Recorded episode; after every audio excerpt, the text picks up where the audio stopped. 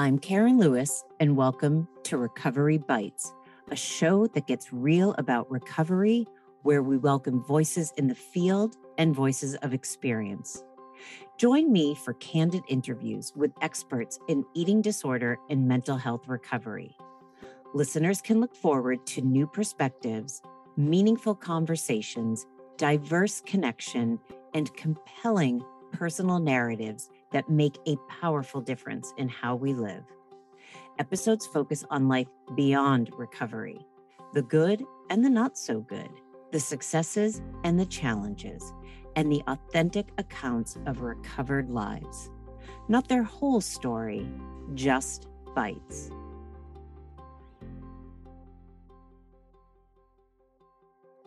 All right, everyone, here we go yet another incredible episode. My guest for today is M. Reem Efrock. And wait till you all hear what we talk about.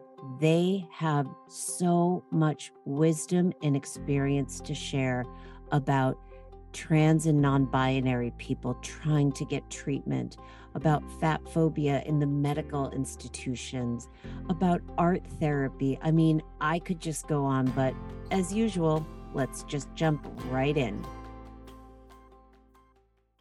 Good afternoon, everyone. I am incredibly excited about our guest for today. Today, we are speaking with M. Reem Efrock. M, welcome to the show. Oh, Karen, thanks so much for having me. I'm so excited to be here. I am so excited and so honored to have you on the show today. Um, I I heard you talk a few months ago at a conference and I I had goosebumps, I had tears in my eyes, I had love in my heart, I had sadness in my heart. Tell the listeners a little bit about who you are. Sure. I mean, so as Karen said, I'm M, and in my professional life, I'm an art therapist and I treat eating disorders mainly in queer, transgender, non-conforming people. I run an IOP PHP program with Walden, and I'm on the board of a bunch of nonprofits, including Project Heal, right? We help provide treatment equity access funding. And I'm from Connecticut, so I'm also on the board of the medical office I actually go to, Anchor Health Initiative, and we provide medical care for those both in the gender affirming process, anyone who's queer, and people affected by HIV and AIDS. Um, separate from, I think, my work life, I'm an artist and an activist and an animal rescuer. In fact, my rescue dog, Pinball Wizard, is right next to me. I'm obsessed with Elton John, so if he's listening, call me. and um, I always tell everyone I just feel like I'm this magical entity that feels so grateful to be on this planet and get to do all the things I get to do. Okay, first of all, if Elton John calls you, will you have him call me after? Will you be like, "Oh wait, can you call Karen after?" I'll just I'll just call you in. Oh, fantastic. Share. Yeah. okay, here we go. We're off to a great start everybody. you know, I I want to start with you you said that you're so grateful to be like who you are, where you are, what you do in this world. And it did not come easily. Like there was a journey to get here. So, can you share some of your journey and how you got to where you are now? And then we'll go into some other just, you know, there's so many things I want to talk to you about. Sure. I mean, so, I mean, obviously, all of our journeys with our bodies starts, I think, when we first become aware that we have one and what that means. And I can just remember being eight or nine and having a doctor tell my mom, who was my biggest advocate growing up, um, that I needed Jenny Craig and that I needed to start drinking two to three liters of water a day. And, you know, luckily I had a hippie mom who was in early childhood education and was like, so that's not appropriate developmentally for an eight year old. So we're not going to do that. But the damage of hearing that had already been done. Um, and I was always the tallest kid in my class and always the biggest kid in my class. So I became very acutely aware of not only being in a bigger body, but taking up space, what taking up space meant. Um, I was raised by parents who were older than all of my friends' parents. So I also had a different way of talking. My knowledge was different. You know, growing up, we got to, you know, listen to opera and jazz and see art. And it wasn't just, you know, kids' shows. We did a lot of adult things that were educational. And so I was just different. And different in this world is really hard. Um, and different in the 90s was especially hard, right? There was no social media, there was no exposure to people that were like me. And I had all of these feelings about myself and my body that now as an adult I realize were about my gender and my sexuality. But at the time I was just convinced if I would just be in the smallest body possible, everything would be fine.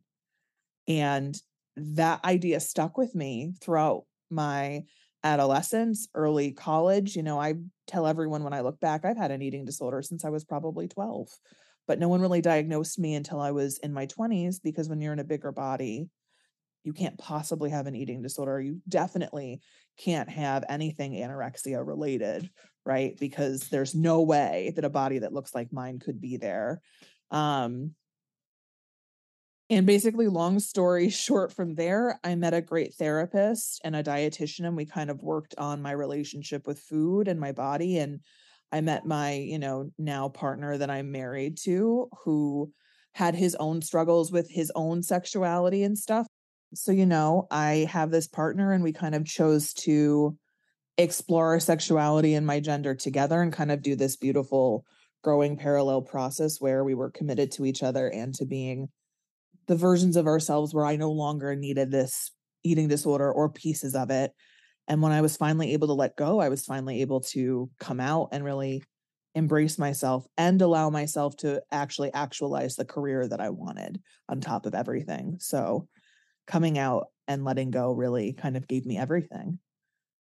What do you say to people that don't have a support system like you? It sounds like your parents were open, non judgmental, supportive.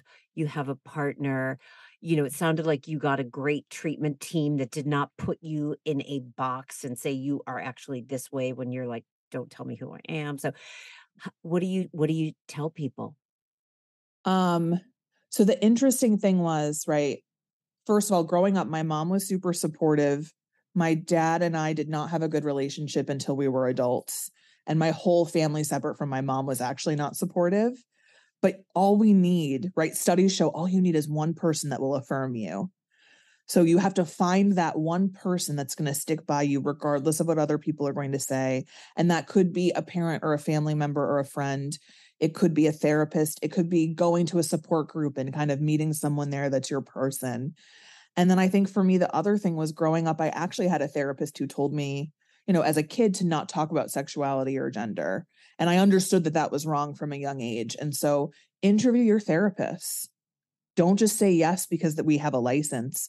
I'm still a person that clearly has had this whole life of experience that could potentially make me not the right fit for someone. So interview your providers, say no, set boundaries. Um, and don't be afraid to reach out to organizations that have support groups and ask for help. There are a lot of resources out there in our field that are just not advertised or talked about, which I think is such a shame. Well, I think it's a shame because to some degree, I have a greater privilege. I have the privilege of saying no to a therapist and finding more, like interviewing more. And I know, and we talked about this earlier, one of the one of the reasons why my clients love working with me is because I have lived experience.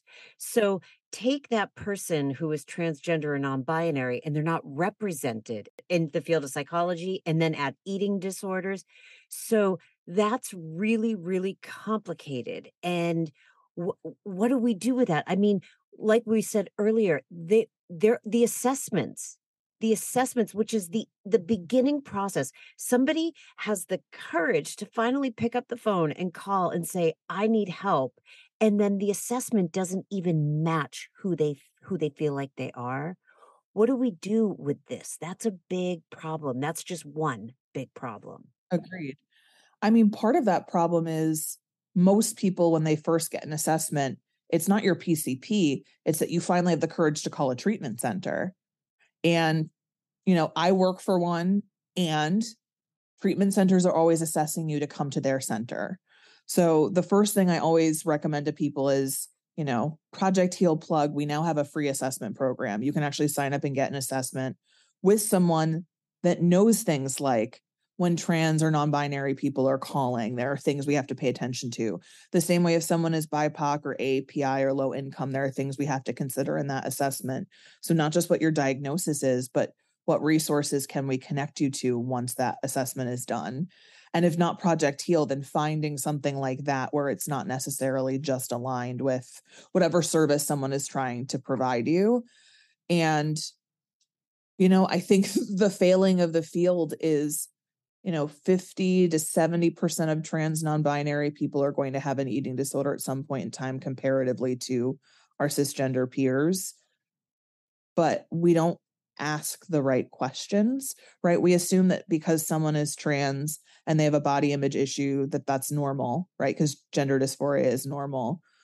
But what we don't look into is well what does gender dysphoria make you do to make it go away Say a little bit more about that. Expand on that last comment. Sure. I mean, so like from my own experience, right? The less I weighed, the smaller my hips and the smaller my chest was. And because I didn't, there weren't a lot of non binary people that were famous out there growing up, you know, I literally had like David Bowie, which like l- loved him and continued to love him. And I was never going to have this really rail thin masculine androgynous body because that's not how I was born. But I was seeking to attain the only thing that I could see.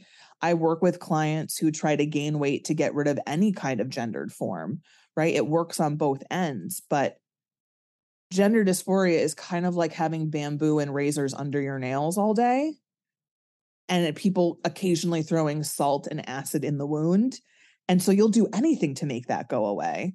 And an eating disorder does work let's imagine oh, in my in my fantasy world there's thousands of therapists clinicians and dietitians millions of dietitians and clinicians listening to us talk right now how do we train them how do you train a clinician who is used to working with cisgender people typically in a smaller body how do you help them a tell the difference between body image distress and gender dysphoria uh, what do you do? Because by the way, it makes sense. And I hate to like add fuel to the fire, but it makes sense if I want to look a different gender and I don't want to have surgery, I will change my body at any cost, whether it's through restricting or binging.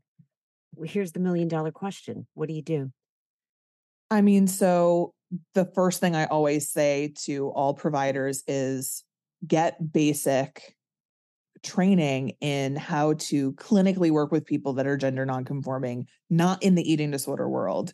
We need to, right? If you're going to do this work, you need to medically understand things, right? If someone is taking hormones, how does that change their body? And how does that change their mental health presentation? If someone does want affirming surgeries, what are the risks? What are the rewards? How do you write a letter? Like you need to learn all the basics before we get to the now with an eating disorder, right? So now you've done that and you're working with a client with an eating disorder. So now you've got to get more training and experience. And the place I always recommend to people um, is Fenway Health. I've done a bunch of trainings with them. You can actually watch all of the ones I've done with them for free on their website and sign up for CEUs with them. And they do a lot both on the medical and the body image component of this specifically because um, other than thinking of two or three providers and maybe one organization that does training on this, there is not a lot out there. And the problem is if there's nothing out there, clinicians keep making innocent and genuine mistakes because they don't know. And it's one of those like, I fully believe you don't know until you know. But if I don't create the information, then we just keep harming people by accident. Can you explain maybe the difference for people that don't know the difference between gender dysphoria and body image distress? Sure. So, generally, right, body image distress goes away within the treatment process as you're working through those issues, right? We learn how to tolerate our stomach or the shape of our body or that our body changes with eating. What we can't do with gender dysphoria is that we can do radical acceptance and some level of tolerance, but it's different in the sense that it never goes away even after surgery. Like I'm the first person to say to people, I have had top surgery. I've done all my affirming processes to to all the things that I wanted to feel as good in my body as possible and at the end of the day, I was still assigned a different gender at birth and that trauma can never go away. And so with gender dysphoria, it's teaching people to be comfortable enough, teaching people to do the things that they need to do for themselves to feel comfortable and to know that someone who maybe wants to have what we would consider for cis people an elective surgery is not elective for a trans person. You know my my heart just opened up even more but this is going to sound funny. It's it's actually it's actually sadder if that makes sense i'm i'm imagining we all need love support compassion non-judgment not to be labeled not to be put in a in a in a, a clinical treatment box somebody who is non-binary has even more suffering, more vulnerability, more and uh, and forgive me if I'm saying this incorrectly, more shame, more judgment. And that's that is not I, from what I saw when I worked in treatment centers. I did not see that being nurtured.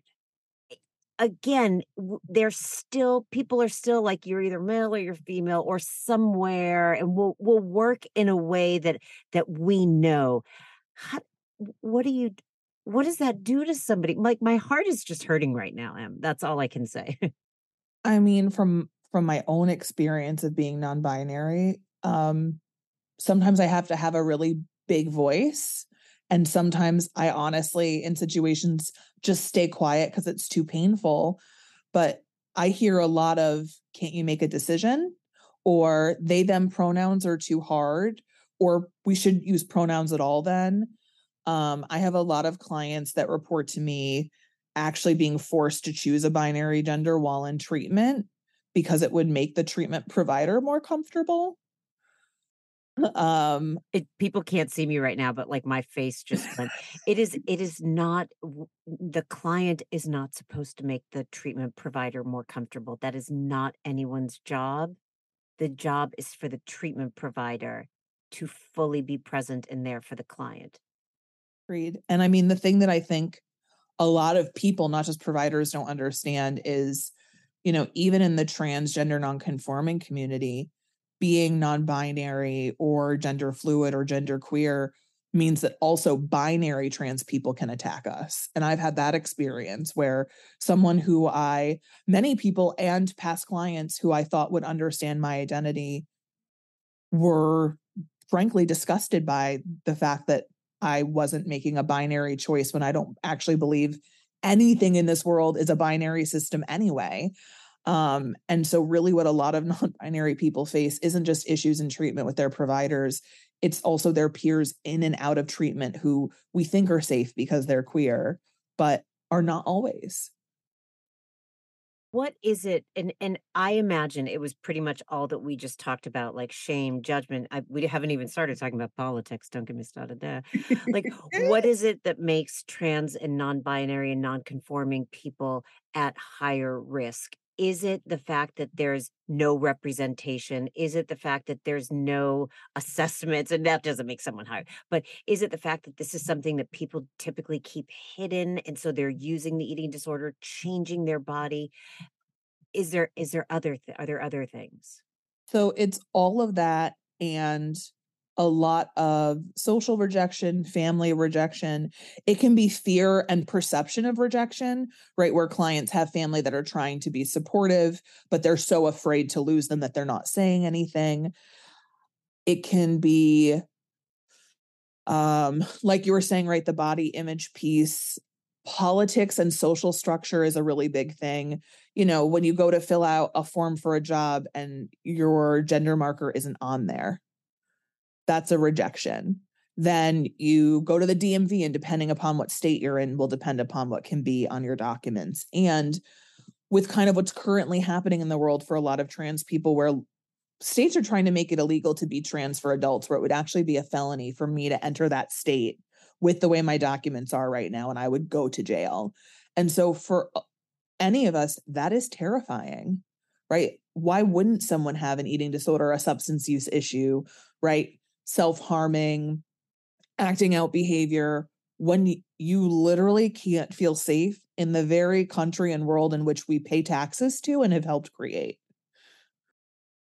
It I'm I'm trying to imagine with all the things that could be illegal in the world, things that really do harm that you could get arrested for, being arrested for how you feel in your body is disgusting.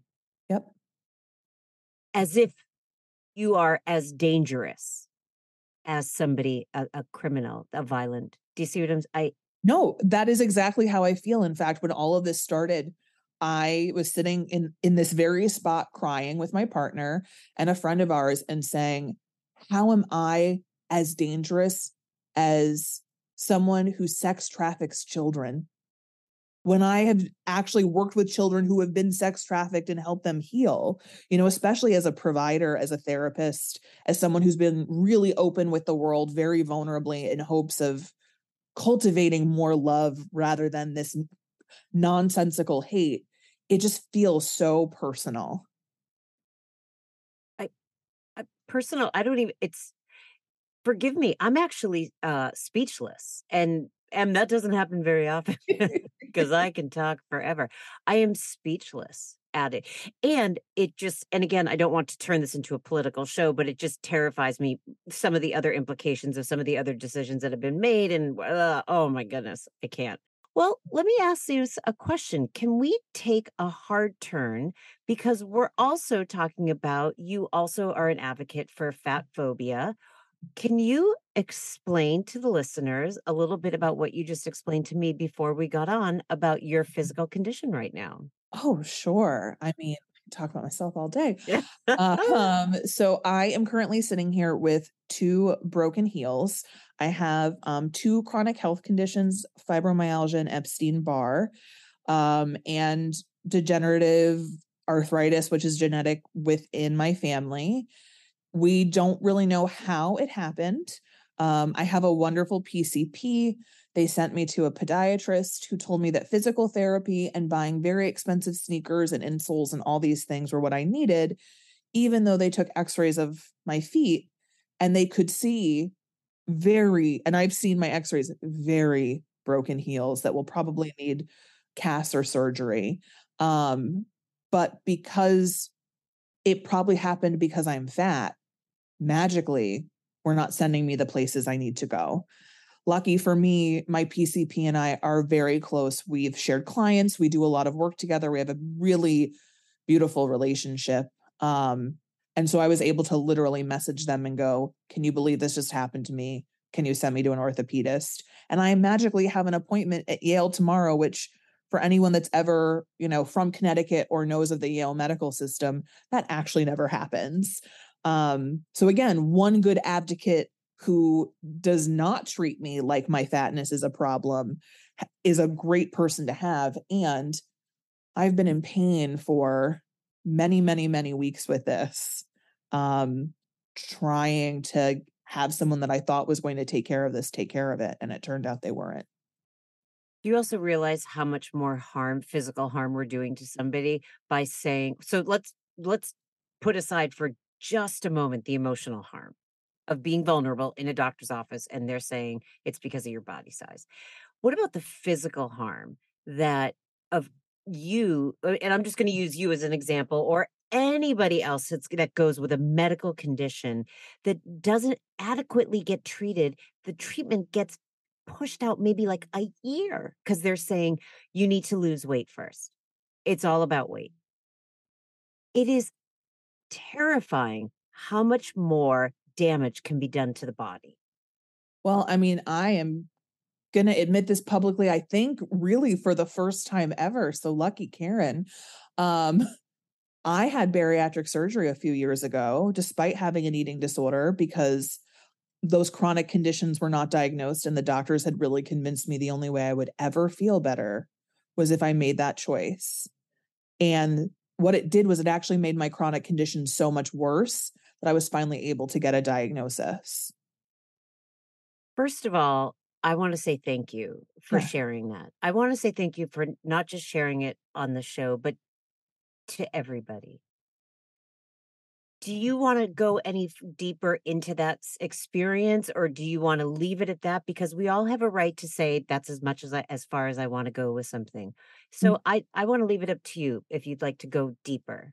No, I'm happy to talk about it. It's just um the one time I told a group of people about it, obviously not on a podcast, I was doing some HAES advocacy work and I was shamed for having one and told I shouldn't ever talk about it because I could harm a client. And I'm sitting here thinking, but I have clients that have had eating disorders that have had bariatric surgery. And that's why they come to me because they get a, you know, a sneaky referral from someone who knows me who knows and says this might be the right person for you. And my story is not that uncommon. I also want to point out that if anything and I and I hate to be negative, but anything can harm a client. Also, if we're clinically appropriate, things can be personal experiences. Talking about lived experience can be more therapeutically healing than a CBT worksheet. Agreed. On so, So- many levels. Okay. So I just wanted to go there. Okay. So go go ahead. And I'm sorry that you got that response. I mean, our field is super fun because at the end of the day, we're all still people.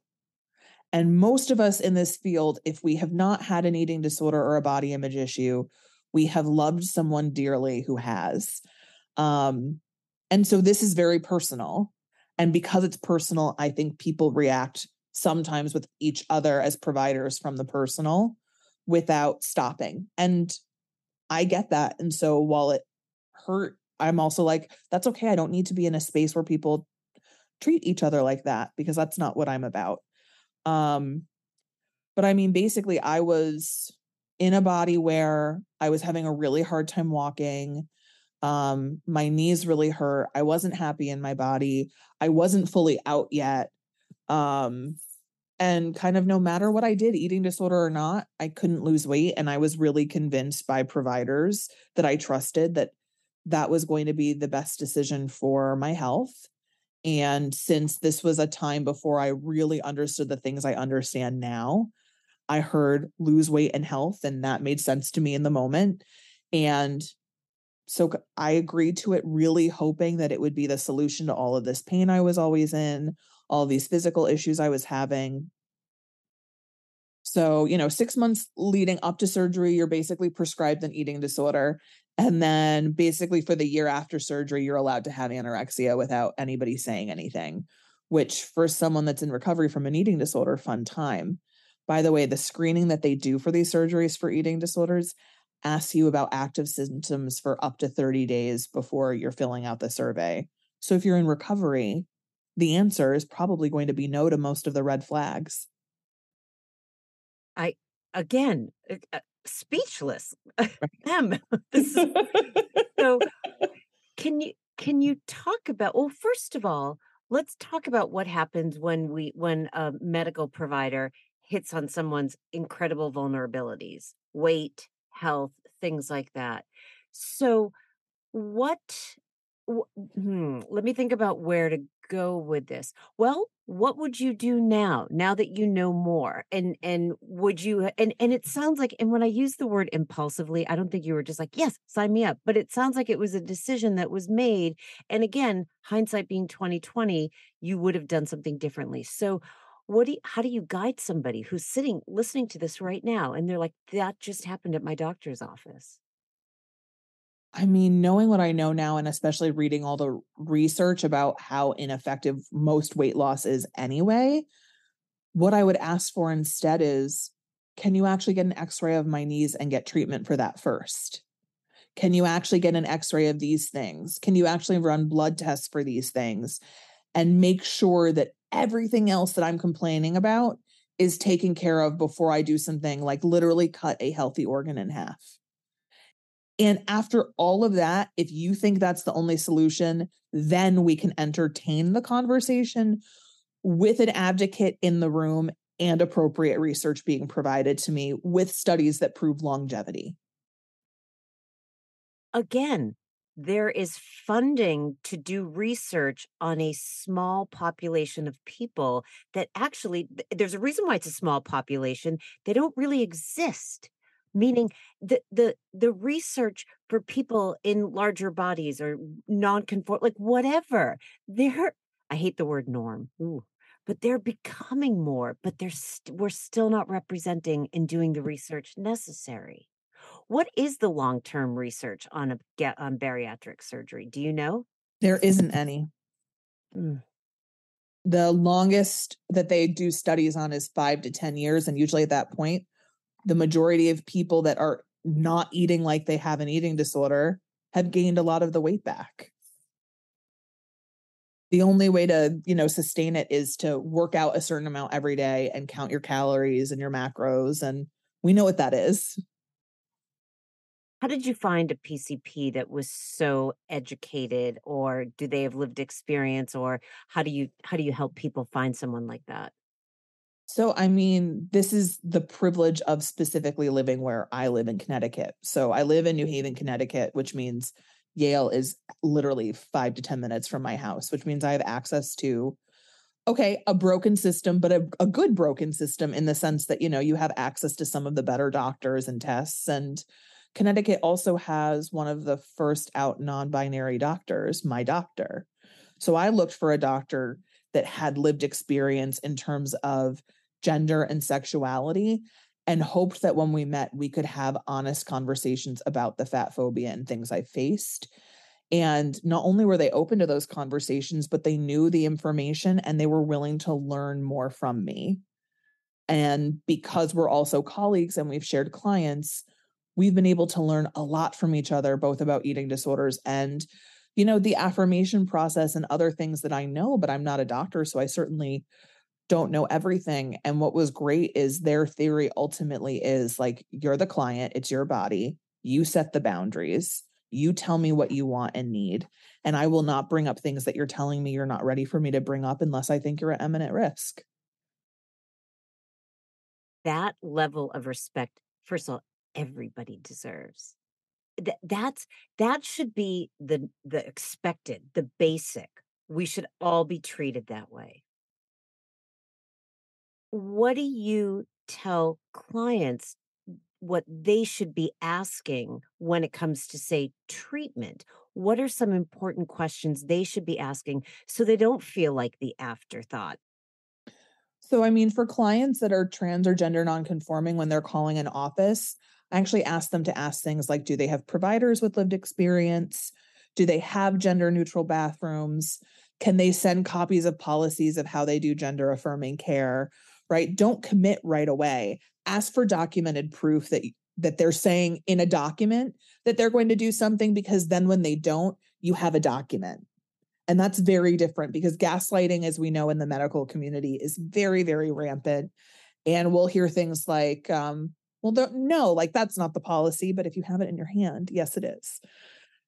The other thing that I um, kind of remind clients to do is to remember the phrase if I was in a smaller body, would this be the same treatment you would provide?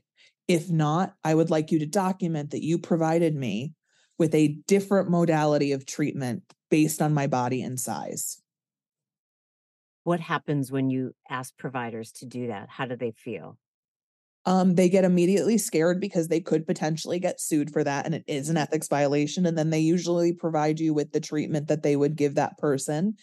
And then, pending your insurance and what your resources are, hopefully you find a new doctor unless this person's willing to change and work with you. The I, I sort of touched on this a little bit earlier in the interview, but the fact that fighting for just your right to get adequate treatment is uh, when you're already in a, in a place of vulnerability suffering you know having to work through traumas things like that to have to first do that it it really makes you recognize the courage of somebody walking through those doors. It's also unfair that it has to be that way. I mean, not only is it unfair, but it's it's negligent and it's unethical and these are the things that lead to things like eating disorder and substance use development. So instead of doing your job as a medical professional you're actually causing much deeper issues. You know i love that you say ask for the policies because many programs, many providers, we all do this. Like if you go onto my psychology today, there's like three highlights of what I specialize in. And then it also says other things that I, I work with. And there's like 20 other things that I've checked off. So if you call a treatment center, they're going to go, Of course, we work with that. That does not mean that is what they specialize in. That does not mean that they are highly trained in that. That means they've had a few clients or somebody, or they've had a few trainings that's not the same thing. That's why I actually do think psychology today is really wonderful because those three, those are the three that I specialize in. I can say I work with the other stuff, but come to me for these specialties. Do you see what I'm saying? Because I can put down anything. And and and I'm sorry to, to say that publicly, but you, providers can say treatment programs can say, "Oh, we absolutely work with that." When they've had they've had one 1-hour training I mean, I wish there was a way for people to have to prove what their training is. And what I often tell clients is when they say, Yes, we have someone that does that. Okay, great. How many years of experience they have treating that population where the majority of their caseload was that population? Can you tell me where they've gotten their clinical trainings in those things or who their clinical supervisors are so that I can check references and make sure they have the experience I need? you supervise quite a bit. I love supervising. I it is one of my favorite things. I love when younger clinicians, meaning younger in experience, come to me with cases and we get really deep into it and and I can help them think of the case from a different perspective. What is it like supervising for you? Oh, I mean, supervision is actually like one of the biggest loves of my career. And I think because I'm an art therapist, I also get to have a little extra fun because a lot of my supervisees are art therapists who want to treat eating disorders with trans and gender nonconforming people. So for me, supervision is actually 50% making art and doing subconscious processing through artwork. And the other 50% is not just case consultation, but we we need to go over a PowerPoint about how hormones work. Let's have an intellectual discussion about why do you think this client is acting out because they're taking testosterone? Is that because our our culture says that men are angry and violent? Testosterone is for men so therefore the acting out must be that. Let's pull that apart. Where did that come from? Right? What were your experiences with cis men growing up that that's how you're feeling? And then i love to give my supervisees a this is for the therapy box please go to therapy please process these things there and these are the things that we're going to work on yeah, I think supervision is a magical. It's it's magical to me. I I absolutely love it. There was something oh, I know. I was like there's something I was going to ask you and I can't remember. Let's let's talk a little bit about art therapy. I as everyone knows, I am a woman of words. I can talk and talk and talk and talk, talk, talk, talk. Then you take art and and it's a totally different you you you see more of somebody's psyche you see the colors that they choose the shapes like talk a little bit about art therapy. Oh i mean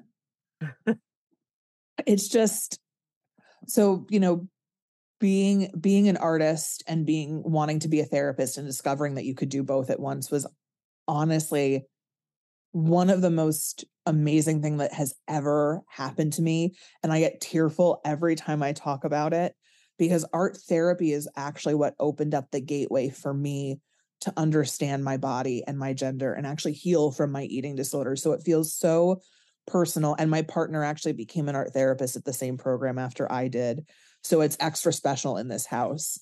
Um so i mean really art therapy is working with a therapist who has the same training as your kind of traditional social worker or counselor.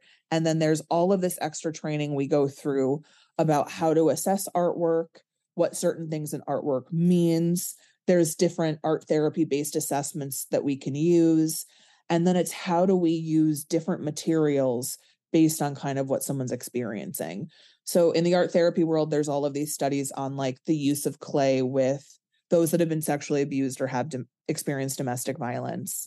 Um, my research that I've actually had pu- published was on the use of political art for therapists who work with domestic violence and the importance of having artwork that can be publicly displayed that expresses kind of the work that we do when we work with something so intense and what we need in terms of advocacy when we're tired because we're tired too um and it's incredible to me to meet someone to say talk about their trauma and go you know what i think would be really helpful for you painting and to almost watch their whole being open up without having to say a word and what's beautiful is once that opening is there, if I use my words really well, we get to places that can take people months to get to.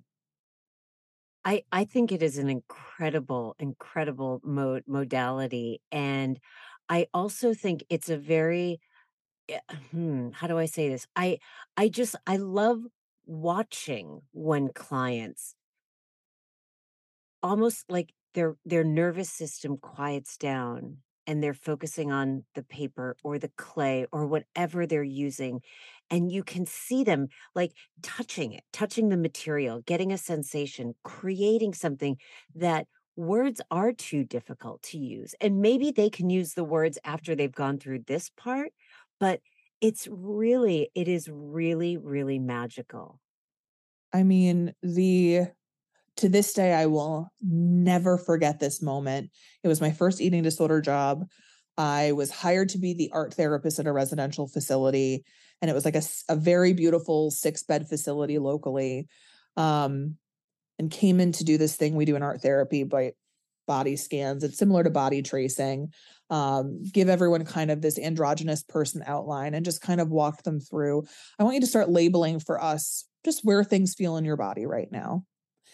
And there was a client in group that I, you know, when you have a gut instinct, right? You're like, you're going to disclose something big. This will probably push you to go there. And the whole team had been waiting for it. And, you know, we don't take bets on our clients, but it was one of those I have a feeling it's sexual abuse. I have a feeling this will bring it out.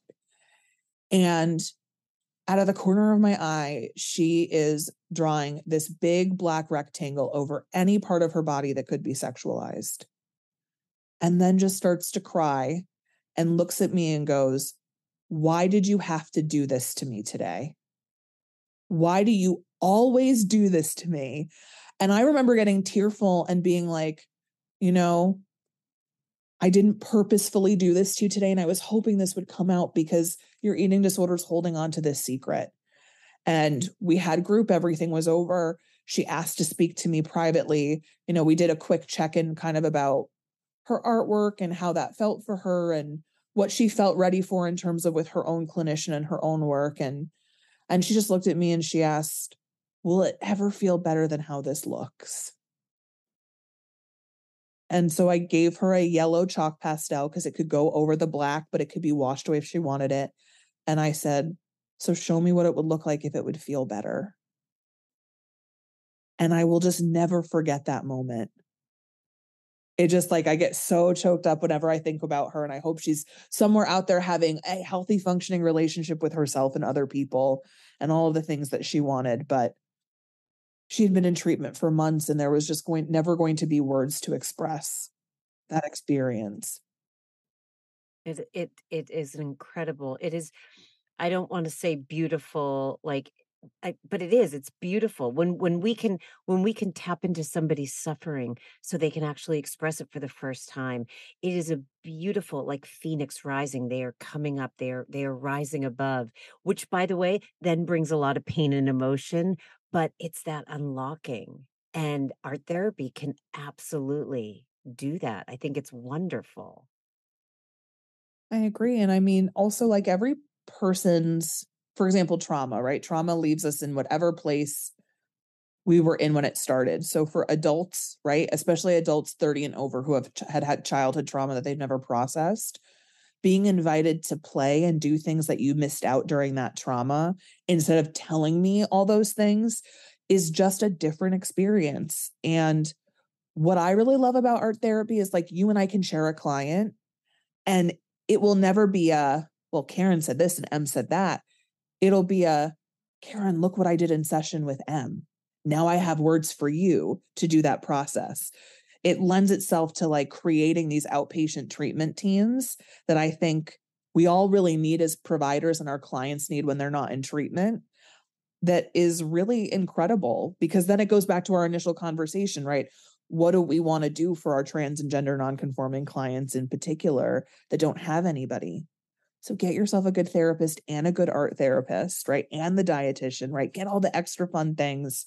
Insurance will cover most art therapists if they're licensed and you can get that supportive experience um i i am so sad to say we are starting to close down this this incredible interview before I do, I want to thank you from the bottom of my heart. Um, the first time I met you, which was just a few months ago, I I went up to you. Remember, I went up to you and I like I like looked at you and I just said that you've like this has changed my life. Like you and it's not what you're saying, it's your energy. And so I just want to thank you. That's that's where I want to start. It's just how I feel. I I anyway, I gush.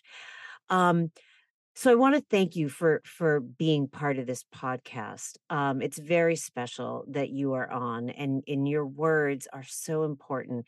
Is there anything that I didn't ask before we end that you'd like to share with listeners? That is a that is an incredible question. Okay, so the so the one thing I want everyone to think about, right? Everyone gets therapy homework today. Um, in the public world, who models for you the type of human being that you want to be in the world and the way that you would want to be remembered. Find them, hold on to them, emulate the best parts of them, work on the worst parts of them.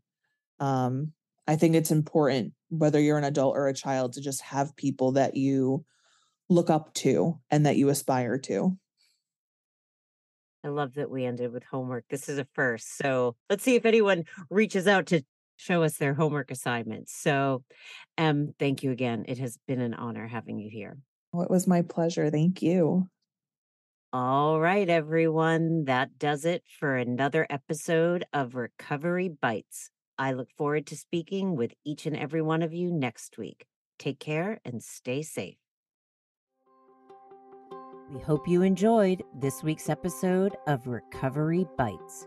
Be sure to visit recoverybitespodcast.com to join the conversation, access show notes, listen to past episodes, and more. You can also find us by searching for Recovery Bites on Apple Podcasts, Spotify, and major podcast streaming players. For weekly episode releases, you can follow us at at Recovery Bites Pod on Instagram. If you're interested in becoming a guest on the show or to submit a guest request, please visit KarenLewisEDC.com forward slash podcast sign up to begin the process. I'd also like to send out a heartfelt thank you to my producer, Jen Galvin. It is unbelievable the magic she does behind the scenes. All right, everyone. See you next week for another Recovery Bite. Thanks for listening.